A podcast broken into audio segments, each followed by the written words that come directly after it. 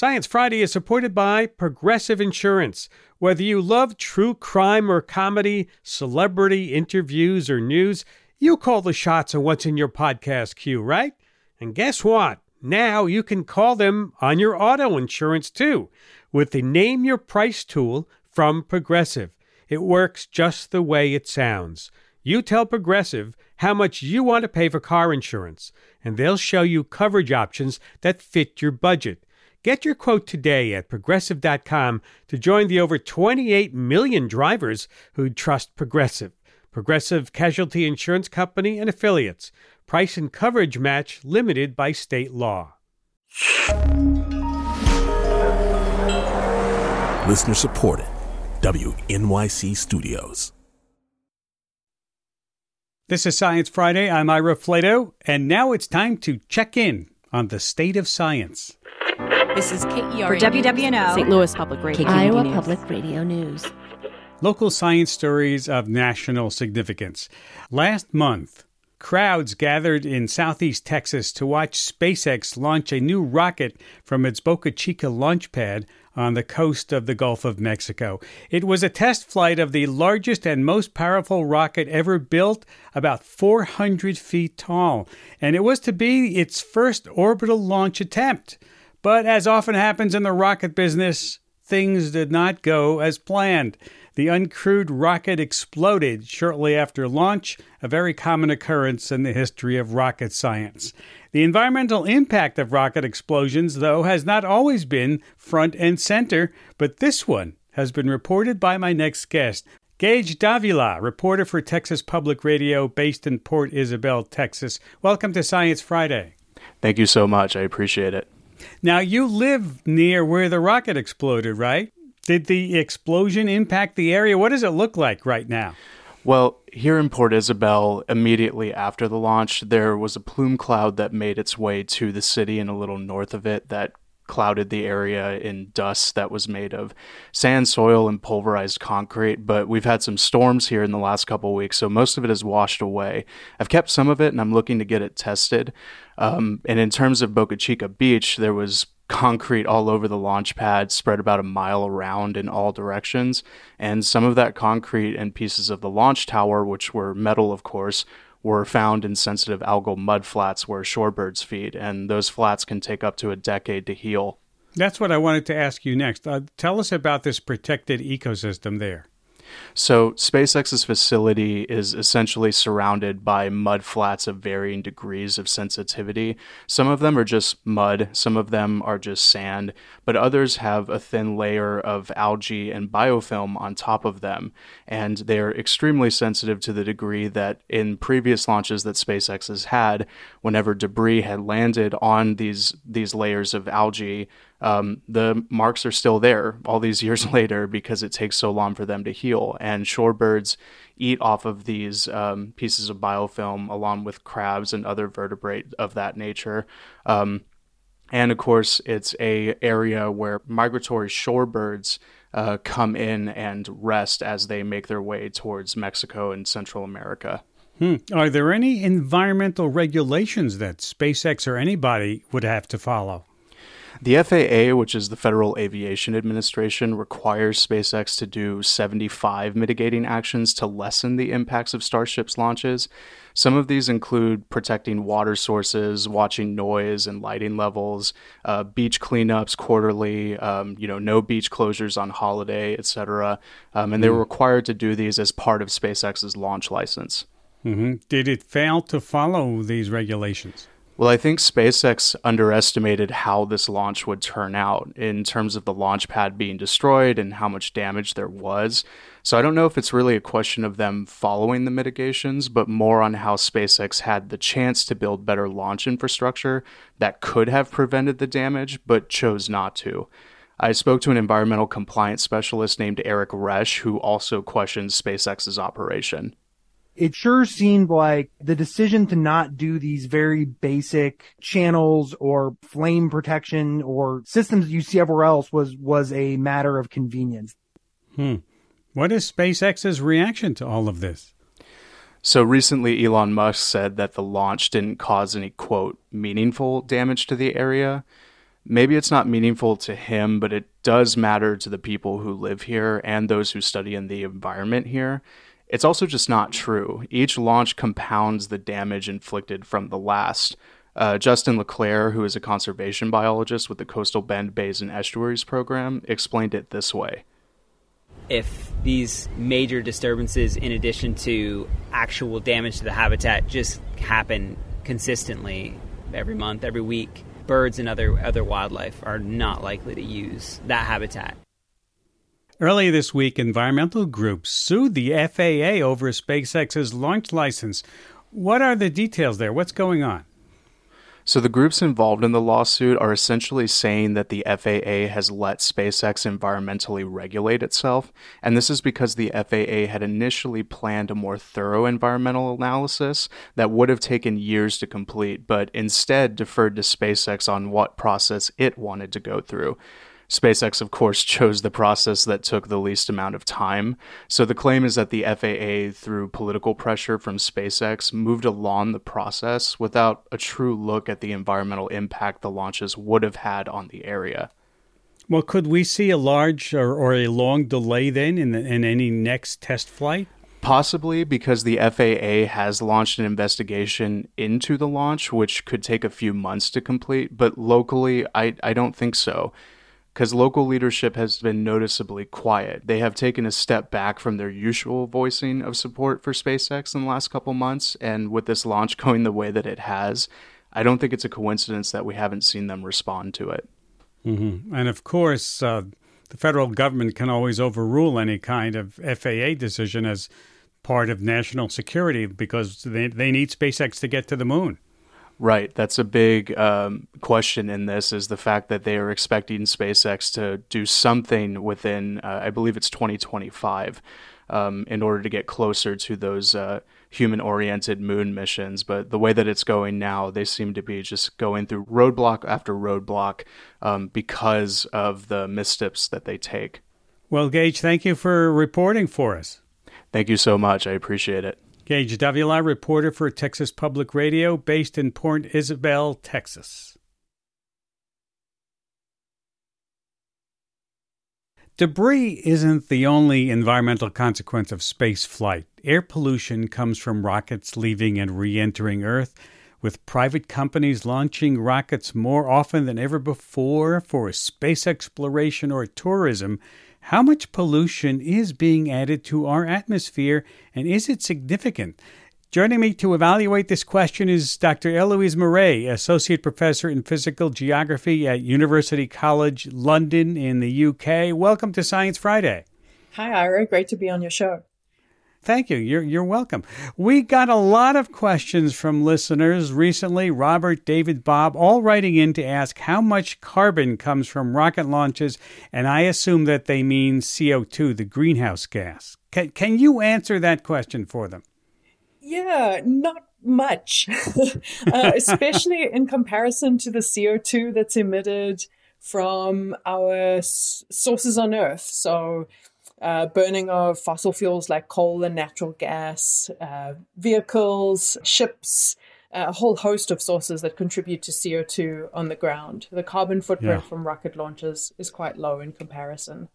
What other what other pollutants are, are, are coming from the space flight? Yeah, the pollutants that we're most concerned uh, for in terms of their environmental influence are soot or black carbon. These are tiny black particles that come from propellants that have carbon in their uh, chemical structure. And these soot particles, because they're dark, they're very efficient at absorbing the sun's radiation, and in the process, they heat the surrounding atmosphere. Mm-hmm. Then there's also reactive gases uh, that are released that are injected directly into the stratospheric layer, the layer that's protecting us from harmful UV radiation and many of them react with ozone, essentially depleting it, so thinning that layer that's protecting us from the sun's rays. Hmm. Is it possible to know just how much pollution is coming from rockets?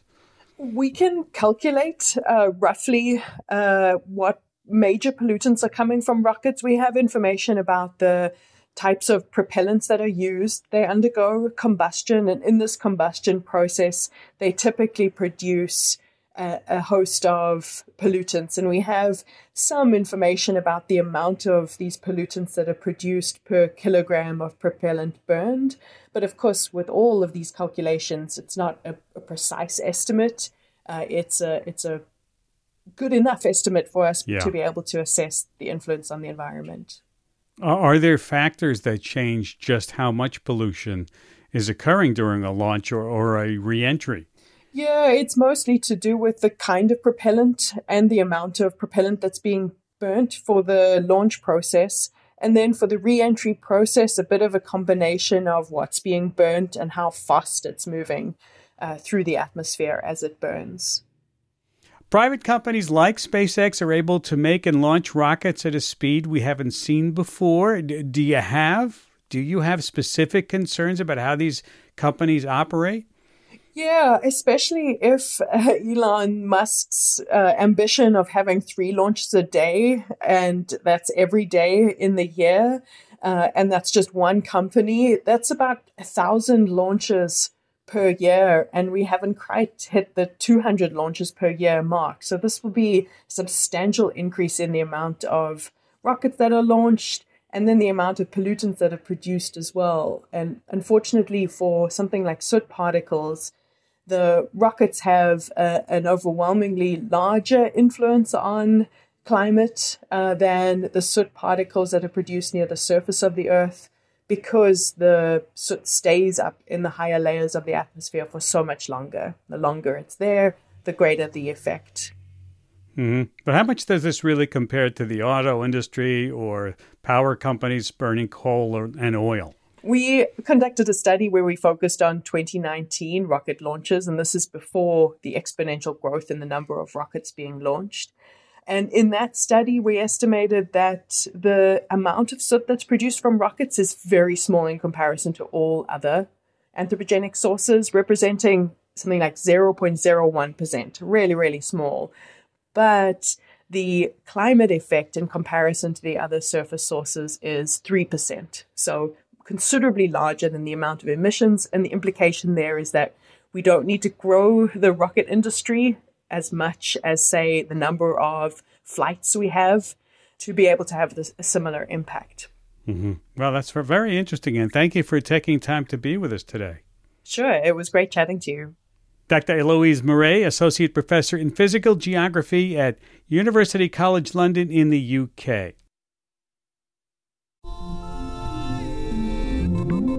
I'm David Remnick, host of the New Yorker Radio Hour. There's nothing like finding a story you can really sink into that lets you tune out the noise and focus on what matters. In print or here on the podcast, The New Yorker brings you thoughtfulness and depth and even humor that you can't find anywhere else. So please join me every week for the New Yorker Radio Hour, wherever you listen to podcasts.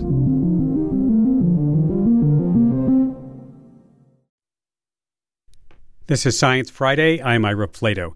You might remember headlines from a few years ago ringing alarm bells about a global antibiotic resistance crisis. The issue might not exactly be front and center while we were busy focusing on combating COVID 19, but the bacteria did not take a COVID break. These microbes kept working hard to outsmart the antibiotics designed to kill them. There's a number of factors driving the crisis, including antibiotic use in livestock, the general overprescription of antibiotics by physicians. In fact, about one in three antibiotic prescriptions in outpatient settings, like urgent care or emergency departments, one in three are unnecessary and scientists can't keep up with developing new treatments needed to compensate for antibiotics that no longer work. It's a big game of catch up. In the U.S., there are almost 3 million antimicrobial resistant infections every year, and more than, three, uh, more than 35,000 people die as a result. Joining me now to talk about some possible solutions to this vexing problem and answer your questions about antibiotic resistance are my guests. Let me introduce them now. Dr. Victor Nizet, excuse me, excuse me, Dr. Victor Nizet, professor of pediatrics and pharmaceutical science and faculty leader of the Collaborative to Halt Antibiotic Resistant Microbes. That's at UC San Diego, San Diego, based in San Diego, California. And Dr. Eddie, Eddie Stenehjem, Executive Vice Chair of Medicine at the University of Colorado, based in Aurora, Colorado. Welcome to Science Friday. Good afternoon, Ira. Thank, Thank Ira. you for dedicating time. Nice to have you. And we want to hear from our listeners. What are your biggest questions about antibiotic resistance? Have you noticed a change in prescribing habits at the doctor's office? Have you ever suspected you've been given an antibiotic for a viral infection? Our number 844-724-8255, 844-SciTalk, or you can tweet us at SciFri. Uh, let me begin with you, Dr. Nizet to start off, can you give us an overview of how antibiotic resistance occurs in the body? Well, um, bacteria, when they're exposed to a chemical antibiotic, can either be susceptible, meaning they're killed, or their growth is halted, or resistant, meaning they survive the exposure. And um, uh, exposing them to an antibiotic is a life or death selective pressure. And by Darwinian evolution, mutations occur in the bacterial population that can lead to a change in the bacteria so it no longer binds the antibiotic, mm. a- inactivates the antibiotic, so the drug doesn't work in the humans. Mm. So, Dr. Nizet, how does taking repeated rounds of antibiotics fit into antibiotic resistance? Well, uh, it's uh, a cumulative exposure. Uh, bacteria are very small, they're replicating every 30 minutes. So they have a tremendous mutation capacity. Each exposure to antibiotics, especially if the bacteria are not completely eradicated, mm. gives them an opportunity uh, to gain strength uh, and um, and expand their resistance. This can spread in the communities uh, and create significant public health problems. So it's sort of a survival of the fittest among the microbes. The stronger ones stay alive while you knock off the weaker ones. Exactly. I don't. I don't think there's a better uh, uh, present example of Darwinian evolution. Hmm. You can do it right in front of your eyes in the laboratory. As I outlined, outlined, outlined in the introduction, there are several factors driving the antibiotic resistance crisis. Do we know how big a role each factor is contributing to the issues? So let me let me ask each one of you, uh, Dr. Stenehjem. Yeah, it's a great question, and, and, the answer is we don't know. There's a lot at play in terms of what is driving resistance. It's uh, antibiotic use in the hospital and its subsequent transmission of resistant pathogen. It's antibiotic use in the outpatient setting all those emergency department, urgent care, primary care visits that receive antibiotics. It's antibiotics in livestock and subsequent development of resistance um, in livestock. And so it's all of these things taken together that is uh, really driving the crisis that we're in. Dr. Nizet? Yes, and I think um, another point is that uh, historically, uh, we've relied on a single class of medicines as antibiotics. Uh, these chemicals that have a direct action on the bacteria. And uh, I believe that we've become complacent and maybe not had as much innovation in the field of antibiotic medicine uh, that is necessary to most effectively treat uh, diseases. Mm. Um, and maybe we can take uh, some lessons from the advances in cancer therapy and other fields where they've harnessed the power of the immune system, develop more targeted uh, rather than broad spectrum therapies. Uh, and with a bigger arsenal of tools for the doctors, uh, we might uh, derive better patient outcomes and less selection for resistance. So you're focused on creating a more holistic approach to treating infection. Yeah. If you think about it, uh, having an infection is not just that the bacteria had the potential to produce disease, but that the patient's immune system dropped the ball that day to allow the bacteria to spread deeper in the body. And what we're discovering is that you might think of alternatives to chemical antibiotics that kill the bacteria or poison the bacteria. Rather, you might understand the tools the bacteria is using to cause disease. We call these virulence factors, and try to disarm the bacteria. An advantage of this kind of therapy is it would be specific for the individual pathogen by targeting its specific virulence factor and not have the adverse effects on all the beneficial bacteria that make up our human microbiome. And it would also reduce the selective pressure for resistance hmm. on different uh, ana- uh, bacteria in the body. You've also done some research about how antibiotics are developed in the lab in the petri dish. Why is the standard operating procedures for developing antibiotics falling apart? I mean, is the petri dish not good enough representative of how antibiotics work in the body? Yeah, if you think about it, um, the testing that we do to determine whether an antibiotic is effective, whether the bacteria is susceptible or resistant, is uh, done in a clinical laboratory on media that is designed to support the growth of the bacteria outside the body. It's basically beef broth and seaweed agar. Really doesn't resemble the conditions inside the body. Hmm. And what we found is that if you test the very same antibiotics and bacteria under conditions that are more representative of the body, that have the same salt conditions and pH uh, that are present in body fluids, you get different results. And we may be inadvertently uh, neglecting uh, or discounting certain antibiotic activities, ruling them out based on the laboratory test when they're effective in the body. Mm-hmm. Plus, this testing doesn't have any element of the immune system. And there's actually many antibiotics that collaborate with or synergize they change the bacteria to render it susceptible to the immune system.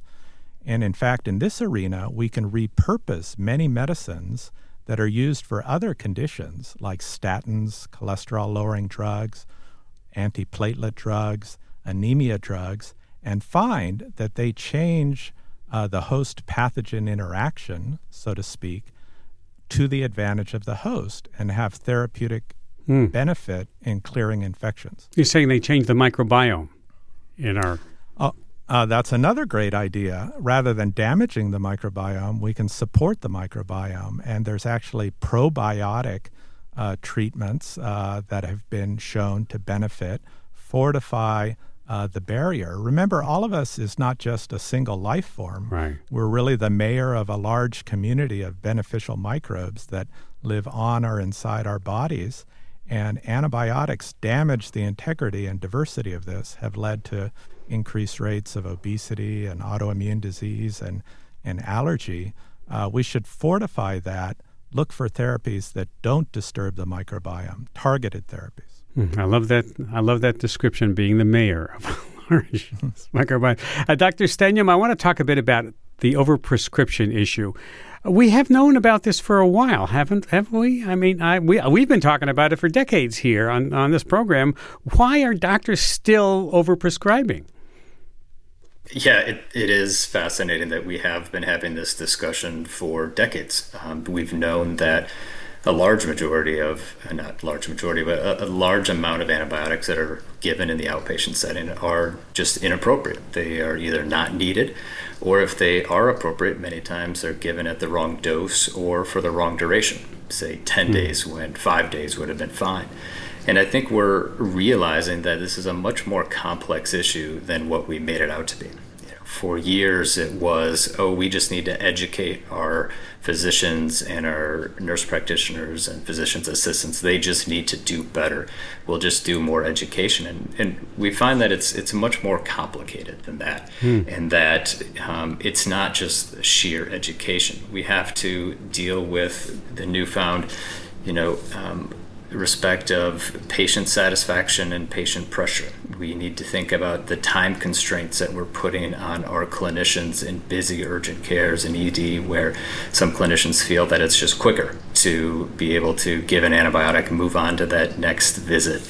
Um, we, we need to be able to manage all of these things and be able to design systems where clinicians feel they can take the time and explain to the patient why an antibiotic is is not um, required and it's not going to be beneficial and in many respects and many times be actually harmful we have to be able to give them that space to do that where they're not worried about um, having to get to that next patient even quicker. Mm-hmm. We need to be able to provide them tools to make sure that they're certain of their diagnoses. And I think we saw this during the COVID pandemic to be able to give clinicians diagnostic tools to be able to put a, a label to the condition that the patient has. You have COVID or you have influenza to be able to take comfort in um, knowing what the patient has instead of just saying, oh, it's a virus, it's going to run its course.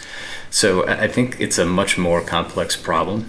And to Dr. Nizet's point, is we need to continue to evolve in the diagnostic space, the therapeutic space, the behavioral and um, implementation science space to really uh, move the needle on outpatient antibiotic prescribing because it really hasn't moved in the right. at least in the adult world uh, for decades. Well, you you also found that doctors understood antibiotic over overprescription to be an issue, but that it was the other doctors, not themselves. Yeah. Right? What what what happened yes. when you provided doctors with their own prescription rates?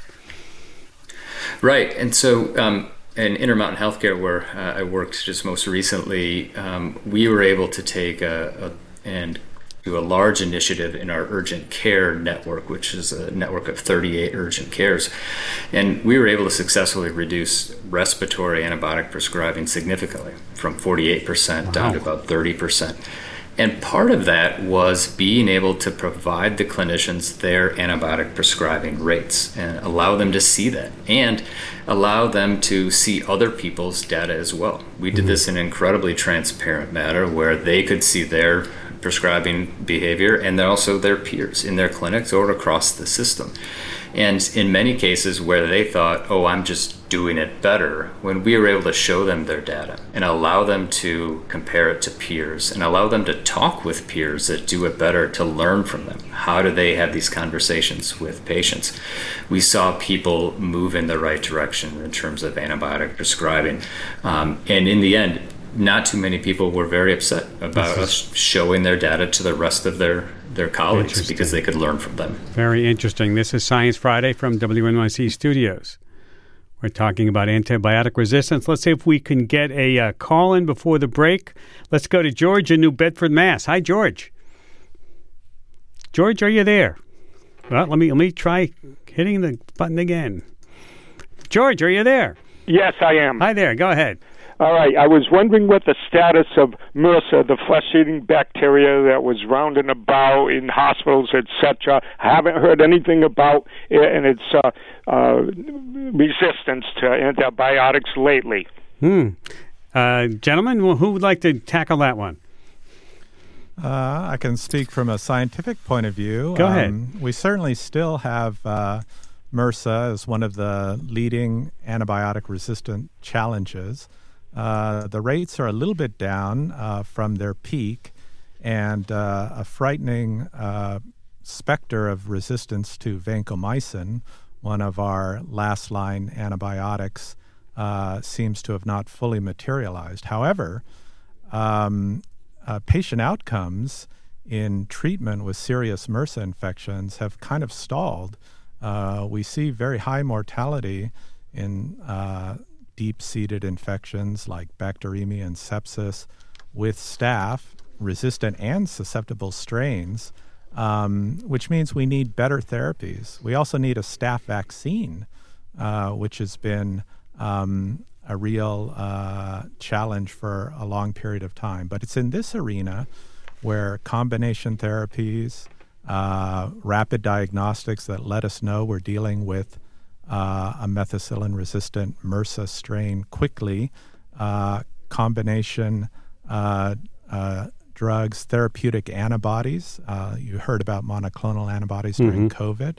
A beautiful paper came out from the Victor Torres lab at NYU showing a multi target antibiotic or antibody that neutralizes the toxins that the bacteria makes and can lead to better outcomes in staph infection. So, a lot of reason for optimism, uh, but it's still a very prevalent uh, leading threat.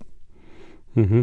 Uh, Dr. Stenehjem, is there one, and you know, is MRSA the top problem now with antibiotic resistance? Yeah, as a practicing infectious disease physician, I can tell you MRSA or MRSA is, is alive and well. Um, it is something we treat every day in the hospital. Um, and it certainly causes very significant morbidity and mortality uh, in our patient population. It's one um, bacteria that we have high concern for and agree that we need better therapeutics uh, for this particular um, severe infection. But other bacteria, such as gram negative bacteria, these are bacteria that predominantly live in our gut. They cause urinary tract infections, can cause bloodstream infections, mm. um, are really seeing an increase in drug resistance and can cause um, very significant mortality rates in our in our patients, um, and are really the concern um, of clinicians that are treating these patients um, in the hospitals. All right, we have to take a short break, and when we come back, we're going to continue our conversation about antibiotic resistance. If you'd like to join us, please, our number 844-724-8255, 844 SciTalk. What would you like to talk about? You make the call, but only if you make the call. 844-724-8255 or tweet us at SciFri. Stay with us. We'll be right back. This is Science Friday. I'm Ira Flatow. We're continuing our conversation about the global antimicrobial resistance crisis and its solutions with my guest, Dr. Victor Nizet, professor of pediatrics and pharmaceutical science and faculty lead of Collaborative to, to Halt Antibiotic Resistant Microbes. That's at UC San Diego. And Dr. Eddie Stenehjem, Executive Vice Chair of Medicine, University of Colorado, based in Aurora, Colorado. Our number 844-724-8255. Uh, let's see how many calls we can get in before we have to go. Catherine in Ithaca, New York. Hi there. Hi there. How are you? Hi. Go ahead. Um, my name is Catherine. I am a registered nurse. My specialty is end of life care, both hospice and palliative care.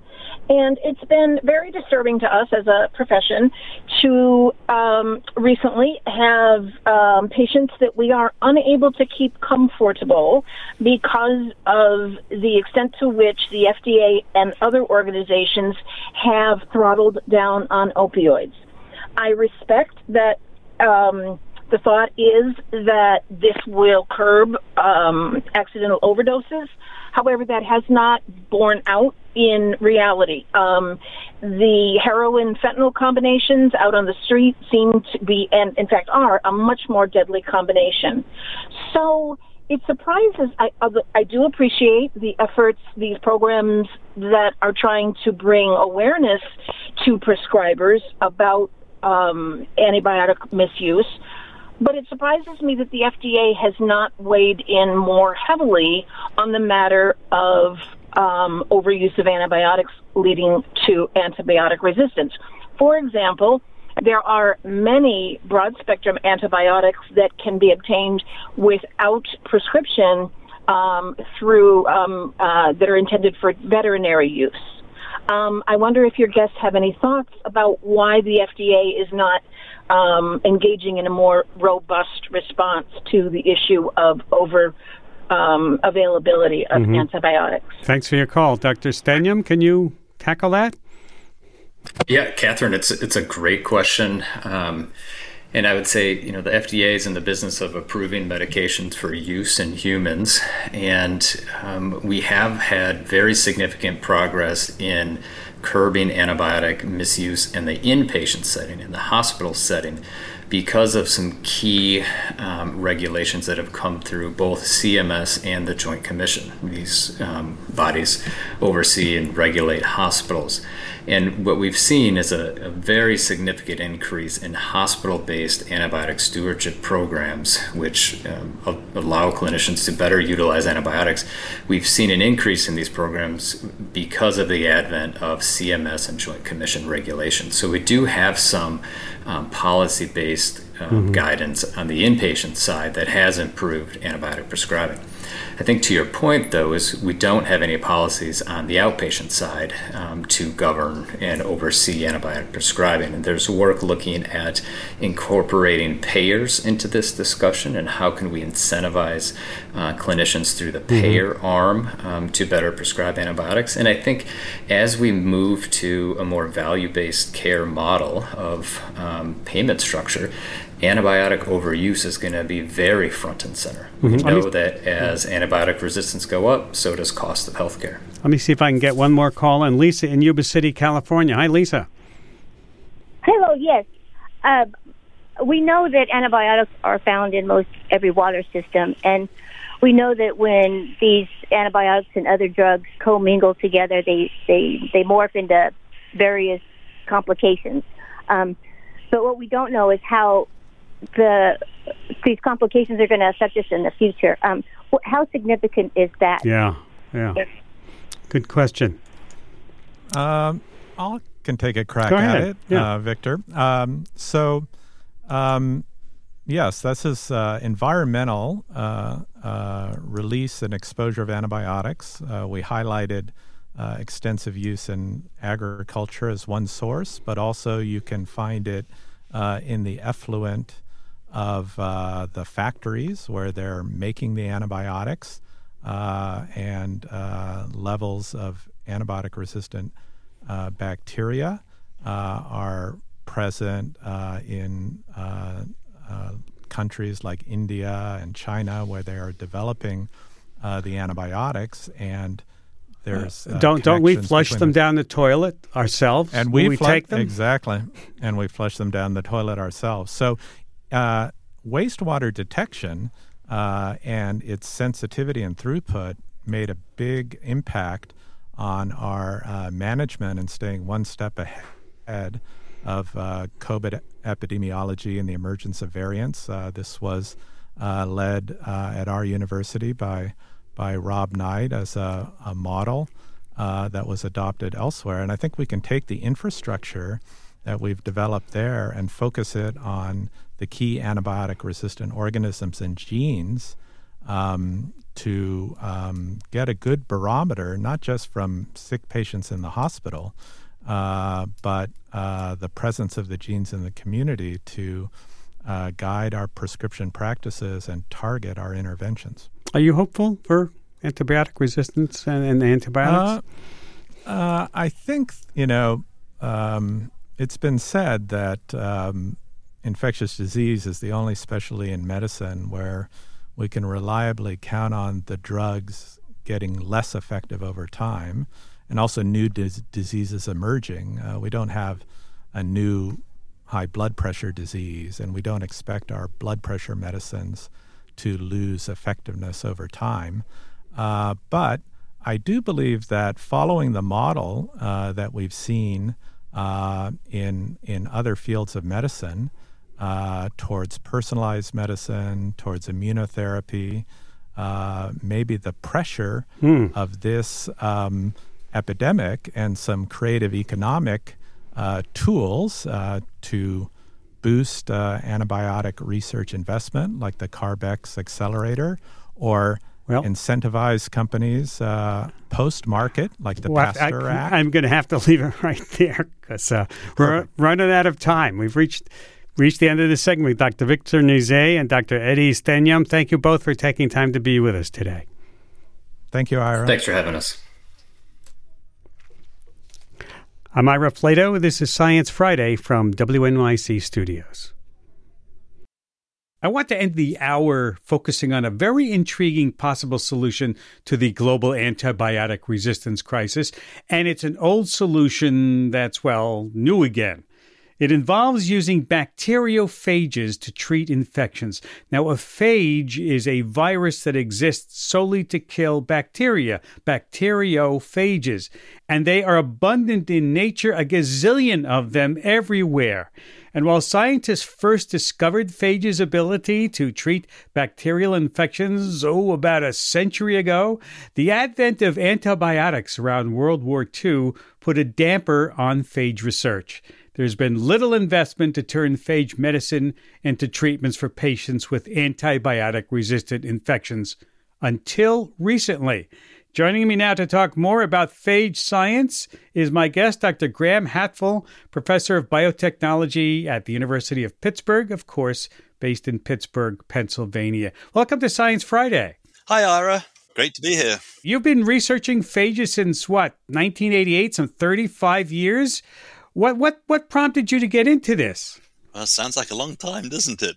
Um, for you know serendipity really i was interested in another topic entirely really i was interested in some ways in which systems do dna recombination and uh, heard about a phage system that we might like to investigate started digging deeper getting dna sequences and doing mm. genomics and uh, realized that there was a whole new world out there that we hadn't really even imagined unearthing and we've been um, delving into that ever since it's funny that first pun of this segment, unearthing, because that's where you find the phages, don't you? Absolutely. Well, phages are everywhere, and uh, certainly in earth and soil and compost is a place that we and our students, many of our students, have gone and searched for phages, successfully finding them that infect some of the bacteria that we're interested in. But they are everywhere, and so wherever you go, you can usually find some phages. Let's talk about the word you use, success, because you have been successful in treating patients with phages, treating their antibiotic resistant illnesses successfully. Tell us about that. Well, we were first contacted by a, a colleague um, that I know from London um, about five years ago when they had a couple of patients that had um, infections that they just couldn't resolve uh, with antibiotics. The patients were very poorly. Um, and um, after some conversations, they sent us a couple of bacterial strains. We have a large collection of bacteriophages that were isolated on similar strains, and so we set about a search to see if any of the phages in our collection might be useful potentially for uh, a therapeutic intervention for those patients. And although it took uh, a, a, lot of uh, effort, uh, a lot of uh, screening, and some engineering, we were able to come up with a cocktail of three phages that we thought might be a good candidate therapy. Um, they were administered after all of the appropriate regulatory approvals, uh, etc. And they were de- they were administered on a compassionate use basis, and I think the the patient clearly did very well in terms of being able to resolve uh, much of the infection, at least, and to get back to the semblance of a of a of a normal life. I'm Ira Flatow, and this is Science Friday from WNYC Studios. And how many people have you treated in total successfully? Well, we've we've treated a total of about 35 now or so. Some of those are, are ongoing, and but we've written up and reported some details about a, a consecutive series of 20 cases, and there are definitely successes there, but not universally so. And so, about of those 20 cases, five we couldn't really easily adjudicate for various complex clinical circumstances. Of the other 15, four, we didn't obviously see any improvements in the infections. Of the other 11, we saw favorable outcomes, either clinical outcomes or microbiological outcomes. We take that as a very encouraging sign, especially as you know these are patients who are very sick, have many difficult and complicated clinical manifestations, and so it's not universal success, but I think it's an indication that right. maybe this is worthwhile looking into in greater detail. And how would you look into it in greater detail? All of these cases that we've been involved in are on a compassionate use basis, so individual cases. They're essentially anecdotes. And if you have a series of them, you can certainly see some patterns that emerge, but nonetheless, they're anecdotes. And that's really not good enough for us. What we'd like to see uh, are clinical trials where you can do it in a controlled and a blinded way uh, and try to get real real data real insights on the variables that influence whether they work or not the safety the efficacy routes of administration dosage all of that are basically just guesses at the moment. So we'd like to do the science the yeah. clinical trials and get some answers. And, and what is stopping you from doing that? There's still a lot that we don't know and one of the underlying complications, especially for the types of bacteria that we're interested in, is, is that if you look at the clinical isolates of those strains from different patients, they all behave very differently when we try to kill them with phages. Some of the phages kill some strains, but not others. And there's a great deal of specificity of the phages for individual patient isolates.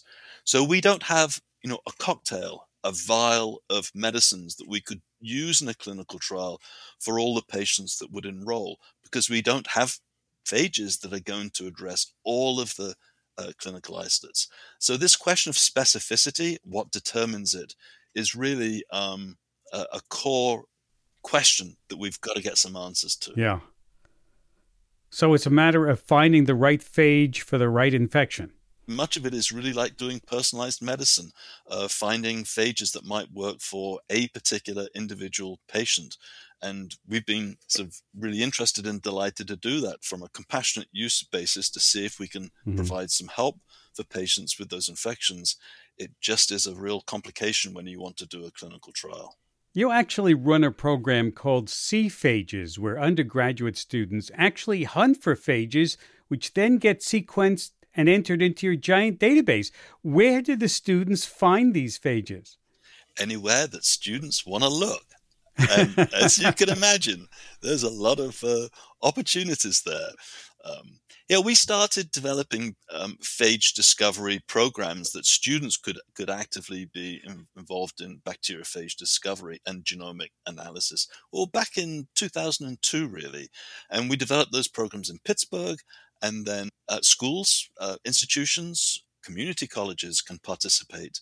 Essentially, run a course where we train faculty to teach that course and to provide the resources and the databases, all the common uh, entities that they need to do that. And then students, over a course of usually two terms, usually as first year students, go and discover new phages. They they isolate them, they characterize them, they name them, look at the genomes and add them to the database. And some of those are ones that we're using for therapies in patients. Right. Well, you say that one of the problems with the phages is that they're so specific for an infection. Is it possible to genetically engineer them a bit so that they, you know, might be a little more broadly used? Yeah, we think that's part of the solution. One of the things that makes the therapeutic use of phages kind of a bit more exciting than it might have been a few years ago is the ability to be able to engineer the phages a lot more readily to maybe add genes that will make them act better or, or more efficiently, or to change them in ways in which we can overcome that problem of specificity to expand the numbers of types of strains that they, mm-hmm. they infect. And so that's something that we're actively engaged in. And it's a step by step and relatively slow process. But I think that uh, engineering and just doing the underlying genetics on some of these phages is going to provide some solutions to using these for uh, broader therapeutics. Well, Dr. Hatfull, don't be a stranger. Come back and tell us about your advances. Well, thank you. Always happy to talk about phages every day, every way. Dr. Graham Hatfull, professor of biotechnology at the University of Pittsburgh, of course, in Pittsburgh, Pennsylvania. And if you listen to Science Friday a lot, we've been talking about phages for what, three, decades or more, and we'll continue to follow them, follow them because they're really an interesting topic. And that's about all the time we have. If you missed any part of this program or you'd like to hear it again, subscribe to our podcasts. Yes, or ask your smart speaker to play Science Friday. Say hi to us on social media. We're there when we're not on the radio on a Friday. We're there all week Facebook, Twitter, Instagram. You can email us the classic way, SciFri at sciencefriday.com. Send us feedback. Tell us what you'd like us to cover. We're always interested in talking and listening to you. Have a great weekend. We'll see you next week. I'm Ira Flatow.